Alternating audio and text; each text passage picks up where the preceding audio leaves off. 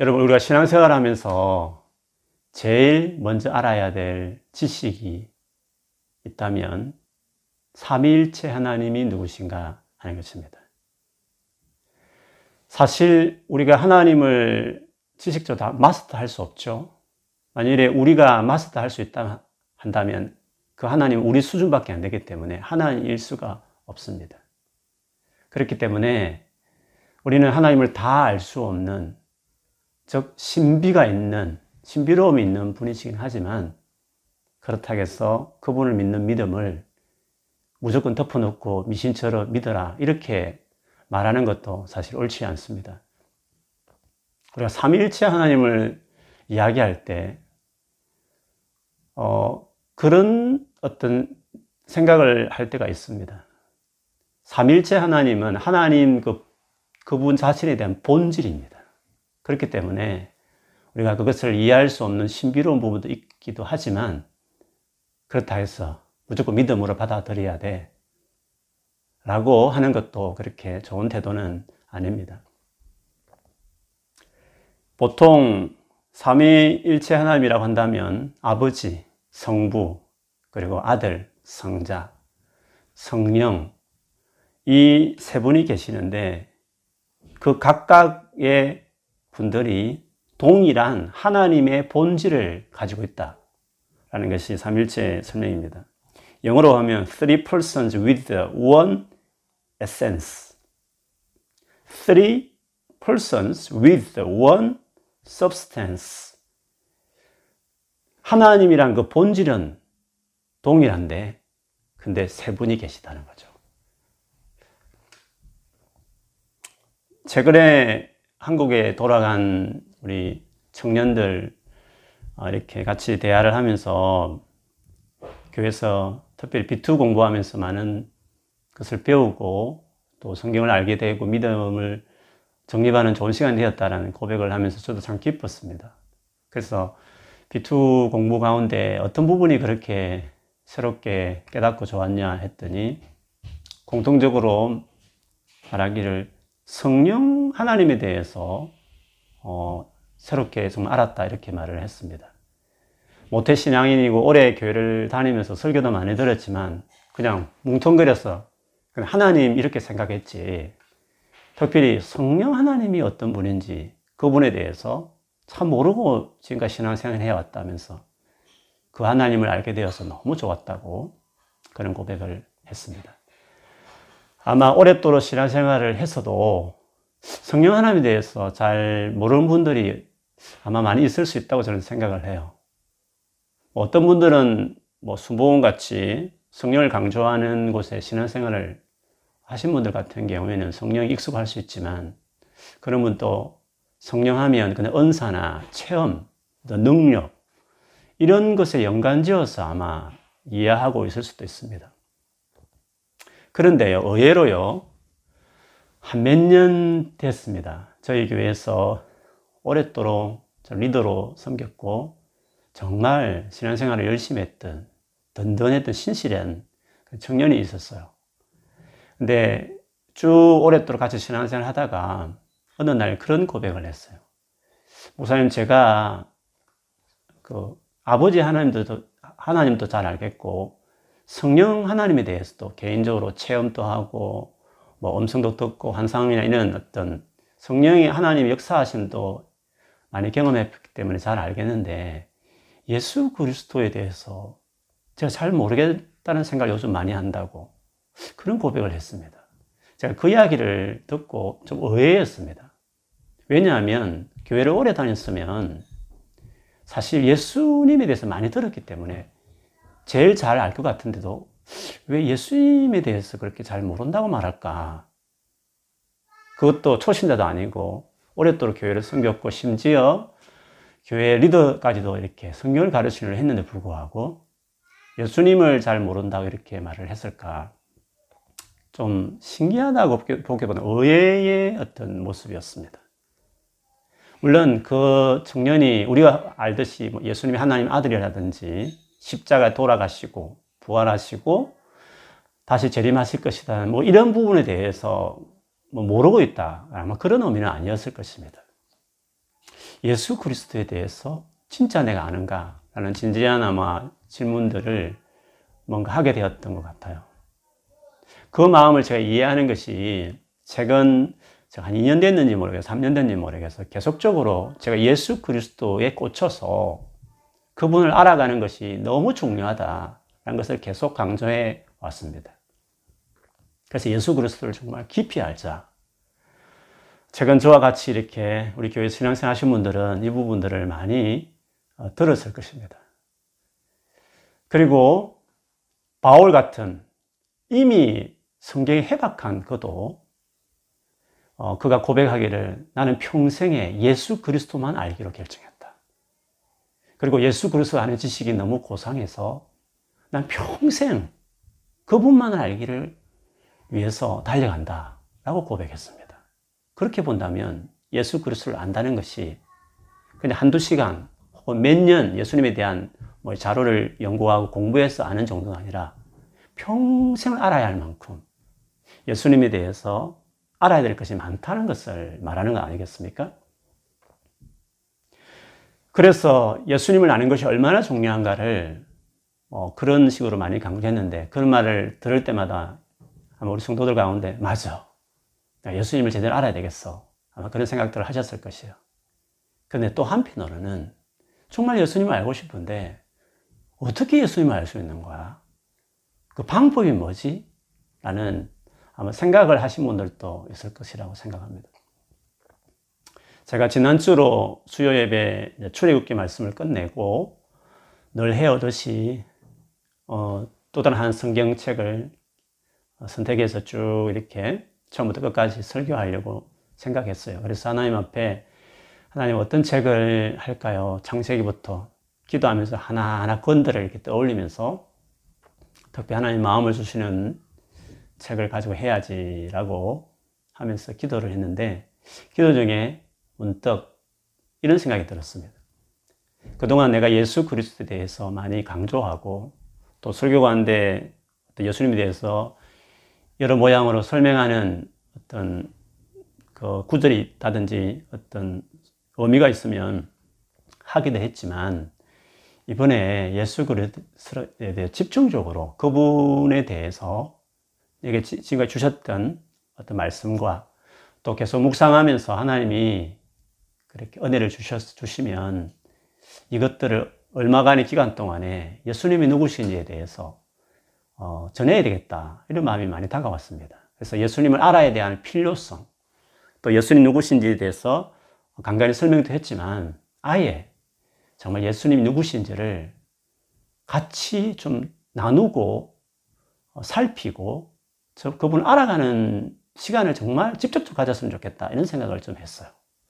그래서 오늘부터 얼마일지는 모르지만 예수님에 대해서 여러분과 같이 나누려고 합니다.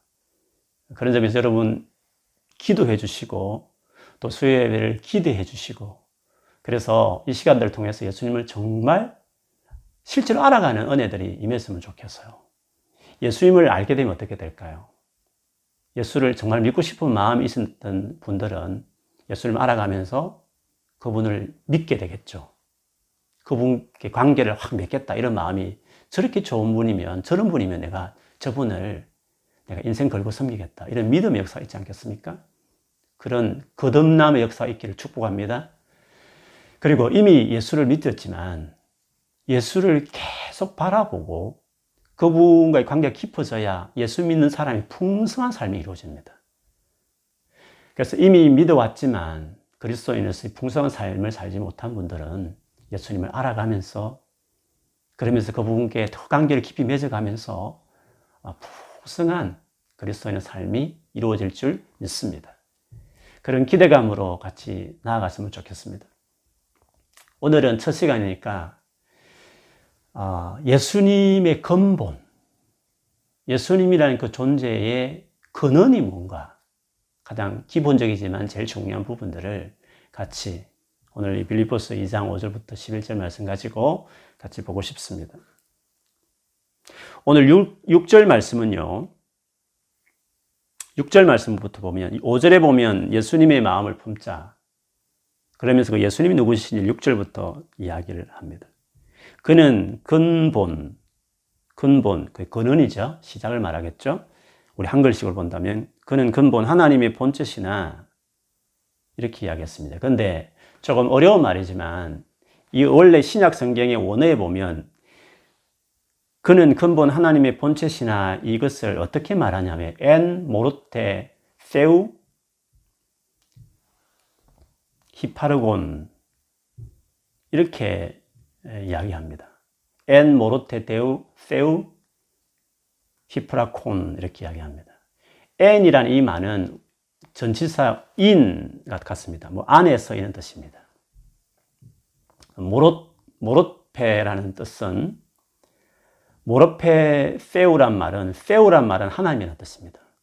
그리고 모로페라는 말이 좀 염두에 둬야 될 말인데 모로페라는 말은 어떤 배우의 실체이지 않습니까? 어떤 배우의 실체를 완벽하게 그리고 확실하게 나타낸 것 이것을 말할 때 모로페 이렇게 이야기했습니다. 하나님이 모로페라 말하는 것은 하나님이라는 그걸 진, 그 하나님이라는 그 실체를 확실하게 그리고 완전하게 나타낸 어떤 존재 이런 말이죠. 그리고 뒤에 히파르콘이란 말은 우리 한글 성경에는 근본 이렇게 말을 했지만 어, 원래는 이게 동사형입니다. 동사로 되어 있습니다. 어떤 의미는 되다 이런 뜻이 있습니다. 그분은 존재해 계시, 존재하다. 어, 존재해 계신다. 그런 뜻이죠. 근데 이 히파르펜이라는 이 의미는 동사는 언제나 시제가 참 중요하거든요. 그리스에는 현재 분사로 되어 있습니다. 현재 분사란 것은 아주 여, 과거부터, 영원전부터, 현재, 그리고 영원까지 계속적으로 미래까지도 계속 진행된다. 그런 뜻입니다. 딱 그렇게 보면 그는 그리스로 보면 그는 하나님의 진짜 그대로 모습을 그대로 완전히 보여준 그 실체를 그대로 보여준 어, 모로페 그 본체로 계속 계셨다. 과거에도 지금도 앞으로도 어, 그런 의미로 말할 수 있습니다. 그렇게 본다면 바울이 지금 말하고 있는 예수 그리스도는 누구시냐 하면 바로 하나님이십니다. 거죠. 하나님이란 그 완전한 그 하나님, 그 본체, 본체 안에 계속 있어 왔다는 거죠. 그래서 예수 그리스도는 하나님이시다. 하나님이 본성을 완전히 지니신 분이시다. 그런 말씀을 하고 있습니다. 그래서 예수님을 통해서 비로소 하나님이 아, 아들이셨구나. 그 아들이 완전히 아버지 하는과 똑같은 분이시구나. 라고 하는 사실이 드디어 초대교회 때부터. 예수님 살아 계실 때도 그랬고, 그것을 믿었던 초대 성도들, 특히 바울이 썼을 때가 예수님 돌아가셔서 몇십 년 오니까 우리가 흔히 말하는 삼일체 하나님, 즉 예수님이 하나님, 아버지 하나님과 똑같은 동일한 하나님 본질을 가지고 계신 아들이시다라 하는 이 삼일체 교리는 원래는 그 삼일체란 말은 뒤에 교회사에서 그 이름을 만들었지만 그 이름의 의미는 사실은 예수님 당시부터 있었다는 거죠. 그 내용이 예수님을 하나님으로 하나님의 본질을 가지신 똑같은 하나님으로 봤다는 것이 예수님 당시에도 그리고 예수님 믿었던 제자들도 다 삼일체 하나님을 어, 알게 되고 믿었다는 거죠. 그래서 삼일체 하나님이라는 것을 어떻게 알게 되느냐? 그거는 예수님을 만나고 나서 예수님을 경험했더니 그분이 하나님이시구나. 원래 처음부터 하나님 자체의 본질을 가지고 계시는 분이구나 하는 것을 알고 난 이후에 드디어 삼일체 하나님의 뭔지를 드러나게 된 거죠. 그래서 세상을 만드신 이 창조주 신은 삼위일체 하나님구나. 아들, 아버지, 성령이 있으지만 하나님이라는 본질은 세 분 다 가지고 계신. 그래서 본질로 봤을 때는 하나고, 그러나 인격으로 볼 때는 세 분이 되는. Three person with one substance 혹은 essence 이런 뜻으로 삶이 또 강조하고 일체라는 것도 같이 있는 의미를 잘 표현했다고 저는 생각을 해요. 그래서 예수님께서 하나님이시다 이 말을 이렇게 표현한 건데 그거를 바로 이어서 설명하듯이 이렇게 말을 했어요.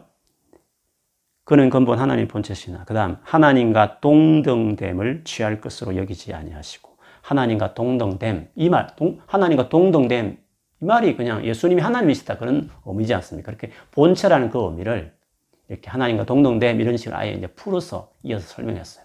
그 다음에 그 동등됨을 취할 것으로 여기지 아니하시고 취할 것이라는 이 단어의 의미는 뭔가 본체의 그, 그것들을 소유하지 않았는데 막 소유하려고 막 한다. 그런 의미가 아닙니다. 이미, 그리고 이미 소유하고 있는데 그것을 빼앗기지 않고 꽉, 빼앗기지 않으려 꽉 붙들고 있다. 어, 잡았다. 막 놓치되 잡, 잡고 있다. 그런 뜻도 아닙니다. 왜냐하면 예수님은 이미 영원 전부터 하나님과 동등된 분으로 아버지 하나님과 동등된 아들로서의 하나님으로 계셨기 때문에 뭐 어떤 것을 소유하려고 하거나 이미 가지고 있는 것을 막 안 뺏기려고 붙잡거나 그런 분이 아니라는 거죠. 오히려 그분은 어떻게 하셨냐. 그 다음에 보면 7절에 보면 자기를 비워 자기를 비웠다 했습니다. 뭐 이 부분에 대해서도 많은 의견들이 있지만 자기를 비운다는 것은 예수님이 하나님으로서 하나님의 본질 가진 하나님으로서 그 신성을 이 땅에 오시는 동안 이 땅에 사람으로 사시는 동안에는 그것들을 드러내거나 사용하지 않으시기로 작정했다. 그걸 보류했다. 그런 의미로 비웠다는 거죠. 이 땅에 계실 때는 정말 하나님의 어떤 신성을 막 드러내는 존재가 아니라 그냥 똑같은 우리 인간으로 계시기로 그런 점에서 신성을 사용하지 않기로 자기를 그렇게 결정하셔 비우고 종의 형체를 가지사 사람들과 같이 되셨고 사람의 모양으로 나타났다 했습니다. 종의 형체를 가졌다. 여기서 여러분 형체란 말이 있는데요. 이것이 앞에 2장 6절에 말했던 본체, 모르페라는 말과 똑같아요. 그래서 여러분 NIV 성경 보면 the very nature라는 말로 똑같이 두 개가 똑같은 단어로 써요. 우리 한글만 좀 번역을 달리 했는데 사실은 원어로 보면 똑같은 말이에요. 여러분 모로페라는 말을 제가 앞에 설명했을 때 배우 어, 그 실체를 완벽하게 그리고 어, 확실하게 나타내는 것이 모로페란 뜻이었습니다. 그러니까 그것이 배우의 실체의 그 본질이란 말이죠. 그러면 종의 형체란 말을 그 의미로 우리가 해석해 보면 어떤 말일까요? 예수님은 단순히 종의 어떤 모양만 가지고 혹은 종인 체하고 사셨던 것이 아니라 종이 본질이 될 만큼 그냥 진짜 종으로서 종으로서 마음과 태도로 그렇게 사셨던 분이다 라는 의미가 이 단어 안에 담겨 있습니다. 그런데 그렇게 하면서 이어서 조금 전에 읽었듯이 그분은 사람들과 같이 되셨고 사람의 모양으로 나타났다 했습니다. 그 다음에 사람이 되셨다. 사람으로 이렇게 보여지는 존재가 되었다. 이렇게 말을 했습니다. 종이라는 진짜 종의 모습으로 오셨는데 이어서 그것이 사람 대신 예수님의 모습의 특징으로 이렇게 설명을 했습니다. 어떻게 종의 이 본체, 종의 본질이 된 것이 사람의 모습, 사람의 어떤 어, 모양같이 된 것이라고 이렇게 말을 할까요? 예수님은 이 땅에 사람으로 오셨지만 우리가 알려진 죄 없는 인간이셨어요. 우리가 똑같은 인간이셨지만 죄가 없다는 점에 달랐어요. 그런데 죄가 없는 인간, 즉 아담과 하와가 타락하기 전, 죄지기 전의 인간은 어떤 모습이어야 되는가 하는 것을 예수님이 직접 보여주신 거죠. 원래 사람은 타락하기 전에 사람은 이렇게 사는 것이야 라고 인간이 누군지를 보여주기 위해서 예수님이 오신 거였어요. 그런데 그 모습이 뭐냐 하면 종이라는 거죠. 완전히 종 흉내 내는 게 아니고 진짜 종으로서의 삶을 살아가는 모습을 이야기하는 거죠. 그렇기 때문에 예수님이 어떤 분이냐 했을 때에 예수님을 통해서 우리가 알게 된 것은 하나님이 어떤 분인지를 알게 되었어요. 아, 삼위일체로 계신 하나님이구나. 진짜 이 세상을 만드신 신은 하나님을 알게 되었고 예수님을 통해서 그 다음에 두 번째는 아, 인간은 이런 존재구나. 사람은 이런 존재구나 하는 것을 예수님을 통해서 드러나게 된 것이라고 말할 수 있습니다. 그래서 예수님은 완전한 하나님이셨으면서 일뿐 아니라 완전한 참 인간이었다.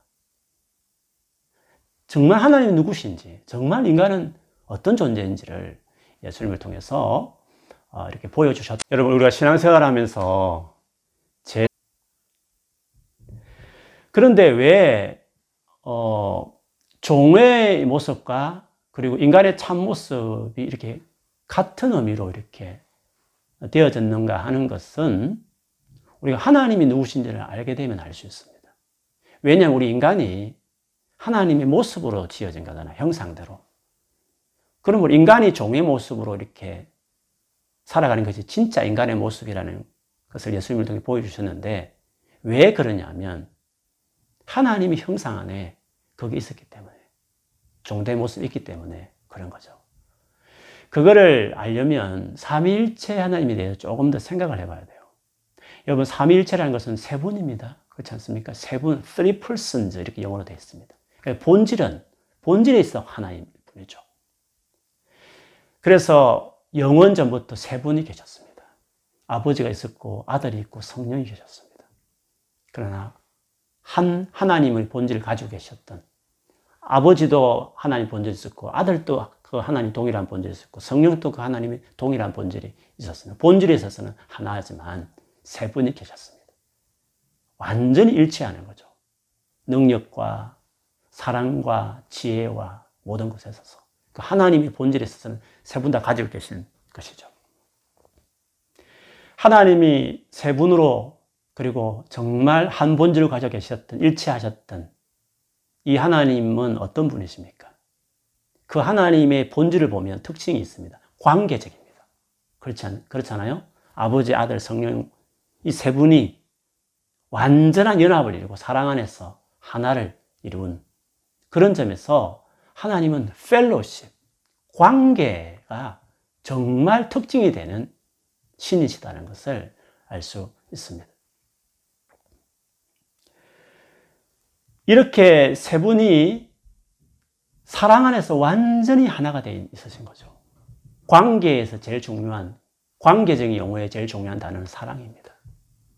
그래서 하나님은, 즉, 아버지, 아들, 성령은 완전히 사랑 안에서 하나가 되어 있는 그런 관계의 하나님이시다. 관계를 중요하게 생각하시는 분이시다. 공동체, 완전히 하나 된 공동체, 관계성을 중요하게 봐시는 분이시다라는 것을 삼일체 하나님이라는 그 존재 자체에서 보면 알 수 있습니다. 그래서 세 분은 처음부터 아무 부족함이 없었습니다. 세 분이 완전히 사랑을 나누고 있었기 때문에 그 관계 안에서 완전한 만족과 충분한 기쁨과 충분한 어, 영광을 하나님 본질 안에서 그 자체 안에서 이미 어, 누리고 계셨던 분이셨습니다. 그래서 우리 하나님이 어떤 분이냐고 물어볼 때 하나님 어떤 분이십니까? 우리가 가장 잘 할 수 있는 말이 뭐죠? 요한일서 4장 8절에 보면 하나님은 사랑이십니다. 하나님은 사랑이다 그렇게 말합니다. 왜? 삼일체 하나님이시니까 그렇습니다. 하나님께서 수많은 계명을 주셨습니다. 그 계명을 한마디로 요약하면 뭐죠? 이웃을 사랑하라 그 뜻입니다. 예수님께서 한 번은 율법학자가 자기에게 찾아와서 성경에 많은 계명이 있는데 어떤 계명이 가장 큰 계명입니까? 라고 물었을 때 예수님이 뭐라고 말씀하셨죠? 알고 있는 부분 한번 여러분 말씀해 보십시오. 예수님이 그 많은 계명을 제일 중요한 계명이 뭐냐 고 물었을 때 어떻게 대답하셨습니까?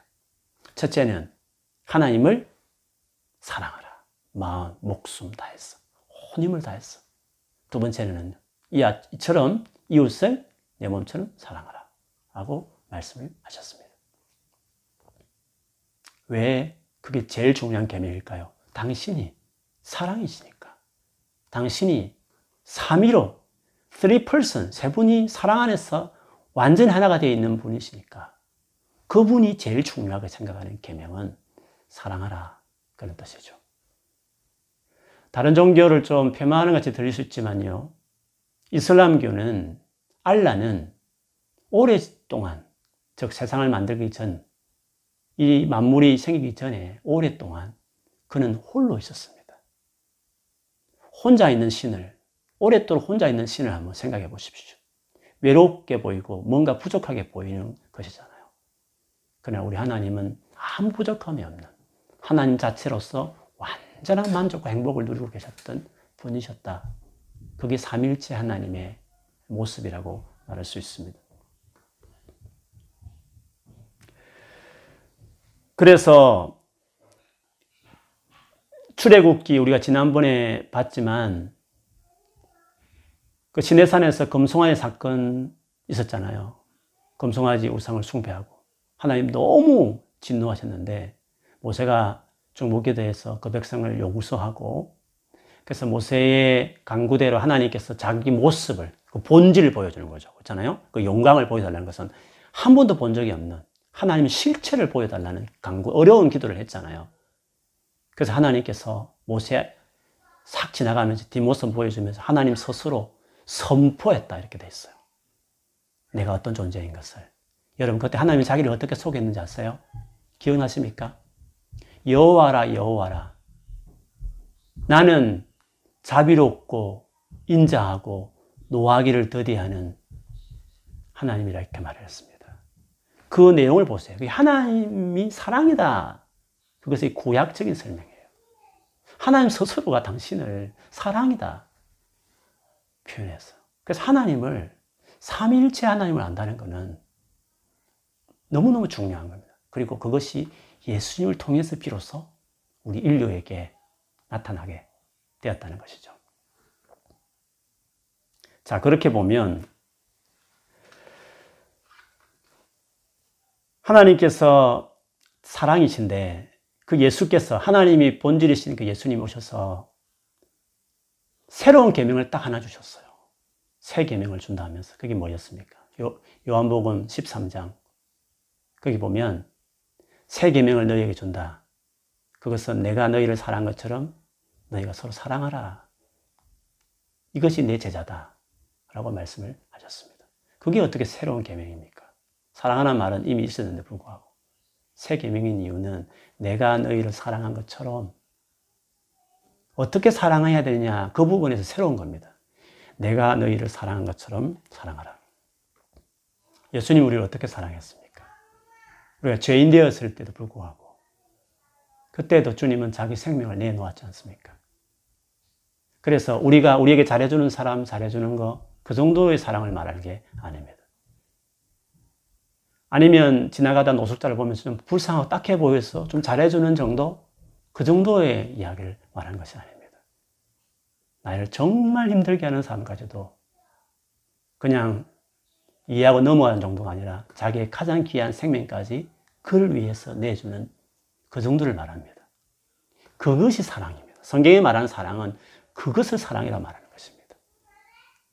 주님은 바로 그런 사랑을 이제 해라. 새로운 계명이다. 하나님이 직접 자기를 드러낸 상황에서 하나님이 사랑인 것을 보여주시고 십자가를 통해 확실하게 사랑을 보여주시고 나서 이제 우리들에게 그런 사랑을 이제는 하라고까지 하는 새로운 계명. 사실은 그런 하나님인데 이제 확실하게 자기 정체와 함께 그 제자들, 그를 믿는 자들에게 이렇게 살아야 된다는 어, 하나님 같은 당신 같은 존재로서 살아야 된다는 것을 그런 식으로 표현한 것이었습니다. 자, 그러면 이런 사랑이 많으신 이 정도의 놀라운 사랑을 행하시는 삼위일체 하나님께서 세상을 이 많은 만물들을 만드신 이유가 뭐가 있을까요? 세상을 만드신 목적은 당신의 사랑의 대상으로 만드신 것이었습니다. 사실 부족함이 없는 분이셔서 삼일체 하나님은 그 안에서. 그래 불구하고 뭔가 만드는 것은 뭔가 자기 부족함을 채울 목적을 한 것이 아니라 바로 자기의 넘치는 그 풍족, 풍성한 영광과 지혜와 그 은혜들을 나누어질, 나누어져 쉐어하고 싶어서, 공유하고 싶어서 피조물을 만드신 것이었습니다. 우리 부모님들이 보통 정상적인 부모라면 열심히 일하는 이유가 뭡니까? 열심히 일하고 집안에서 열심히 어머니들이 어, 집안일을 하는 이유가 뭡니까? 사실은 자녀들에게 그걸 나누어주기 위해서 그렇습니다. 나눠주지 않으면 훨씬 더 편안하게 풍족하게 살 수 있음에 불구하고 그렇게 하는 이유가 뭡니까? 사랑하기 때문에. 사랑이라는 것은 나누는 겁니다. 자기 것들을, 그 귀한 물질을, 삶을, 에너지를 쉐어하는 겁니다. 그게 사랑의 표현인 거죠. 마찬가지로 하나님께서 세상을 만드신 것은 피조물을 만드신 것은 우리를 만드신 목적은 뭔가 자기를 부족해서 섬기라 그렇게 부려먹기 위해서 한 게 아니라 아무 필요가 없지만 당신 생각해 보면 그러나 당신이 그 사랑을 같이 누리게 해주고 싶고 자기 것을 나누어 주고 싶어서 그래서 세상을 만들고 우리를 만들었다는 거죠. 그 말씀이 어디 있죠? 하나님이 그러, 그렇게 우리 피조물을 만들었다고 하는 말씀이 어디 있습니까? 사도행전 17장에 보면 바울이 아테네, 성경의 아덴이라는 곳에 갔으면서 그 이방인들, 우상이 막 가득한 그 시장통을 돌면서 진짜 하나님 누군지에 대해서 바울이 설명한 문구였어요. 제가 읽어드리면 이렇습니다. 우주와 그 가운데 있는 만물을 지으신 하나님께서는 천지의 주제시니 손으로 지은 전에 계시지 아니하시고 또 무엇이 부족한 것처럼 사람의 손으로 섬김을 받으시는 것이 아니니 이는 만민에게 생명과 호흡과 만물을 친히 주시는 이심이라. 뭔가 섬김을 받으실 필요가 없는 분이시라는 거죠. 오히려 주시는 분이시다. 그게 진짜 하나님이라는 거죠. 그 하나님은 삼일체 하나님밖에 없습니다. 근데 하나님 만드신 피조물 중에 가장 위대한 존재는 인간입니다. 왜 사람이 위대한가? 이것은 제가 차후에 다음 주에 더 자세하게 좀 나누겠지만 그 중에 대표적인 구절이라 말할 수 있는 로마서 8장을 가보면 8장 16절에서 21절에 보면 이런 말씀이 있습니다. 우리는 하나님의 자녀가 된다. 예수를 믿어서. 예수를 믿는 사람은 하나님의 자녀가 되고 예수님과 같은 영광을 같이 누리는 공동 상속자가 된다. 그런 앞으로 누릴 영광을 생각해 보면 지금 예수 믿는 것 때문에 당하는 현재의 고난은 사실 아무것도 아니다. 라고 바울이 이야기를 해요. 그러면 재미있는 건 더 이어서 인간은 왜 다른 피조물들을 이야기해요? 많은 피조물들도 지금 정말 허무한데 지금 굴복당하고 막 썩어짐에 노예가 되어서 이렇게 막 지내고 있는데 그래 그들이 뭐 고통스러워 한다는 거예요. 피조물들이. 쟤 때문에 이렇게 피조물까지도 같이 피해를 당했는데 그러면서 그들이 바라는 게 있어요.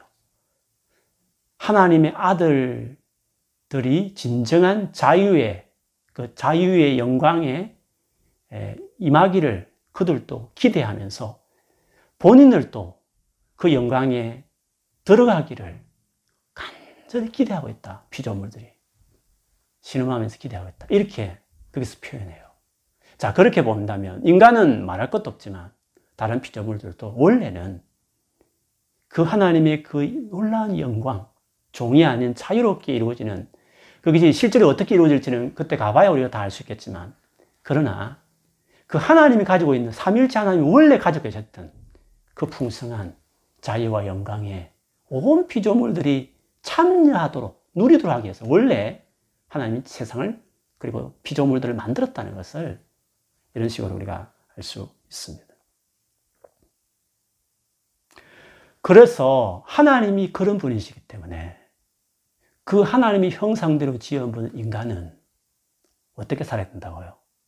그 하나님이 그런 분이니까 그 형상을 지은 인간은 사람은 타락하지 않았다면 예수님이 이 땅에서 보여주셨던 것처럼 종이 본질인 그 흉내 내는 정도가 아니라 가끔 하면 굳이 하는 게 아니라 그 삶 전체가 아예 내면 전체가 선, 선십도 있어야 되지만 서번트십도 있는 종됨이 있는 그런 삶으로 살아가는 것이 그게 원래 인간의 모습이라는 거죠. 그래서 예수님을 통해서 진짜 하나님은 누구신가? 그리고 그 하나님을 닮아서 지어진 인간은 도대체 어떤 존재인가? 완전한 하나님, 완전한 인간이 누군가? 그것을 예수님을 통해서 비로소 우리에게 드러났고 알게 되었다. 라고 말하고 수 있습니다. 그래서 여러분, 우리가 제대로 하나님을 안다면, 그리고 제대로 그 하나님과 정말 교제하고 살아간다고 한다면, 우리의 삶의 태도가 어떻게 달라질까요? 정말 삼위일체 하나님을 내가 마음으로 이렇게 그분과 교제하고 동행하고 살아가는 사람이라면, 어떻게 그 삶이 달라질까요? 다른 사람의 부족함을 보고 마음 상하게 하는 것을 보고 수근거리거나 비난하며 살까요? 진짜 삼일체 하나님을 아는 사람은 그렇게 살까요? 여러분, 우리가 믿음이 좋다는 게 뭘까요? 만약에 믿음이 성숙해진다는 것은 어떻게 말할 수 있을까요? 그리고 정말 예수님을 알아가는 사람은 어떻게 살까요? 그리고 예수님을 믿는, 믿는다는 사람들은 어떻게 살아갈까요? 예수님을 닮아간다는 말은 도대체 어떤 의미일까요? 그 성령의 열매가 뭐였습니까? 사랑이었습니다. 그렇지 않습니까? 결국 우리에게 나타내야 될 참된 모습은 이런 것들이었습니다.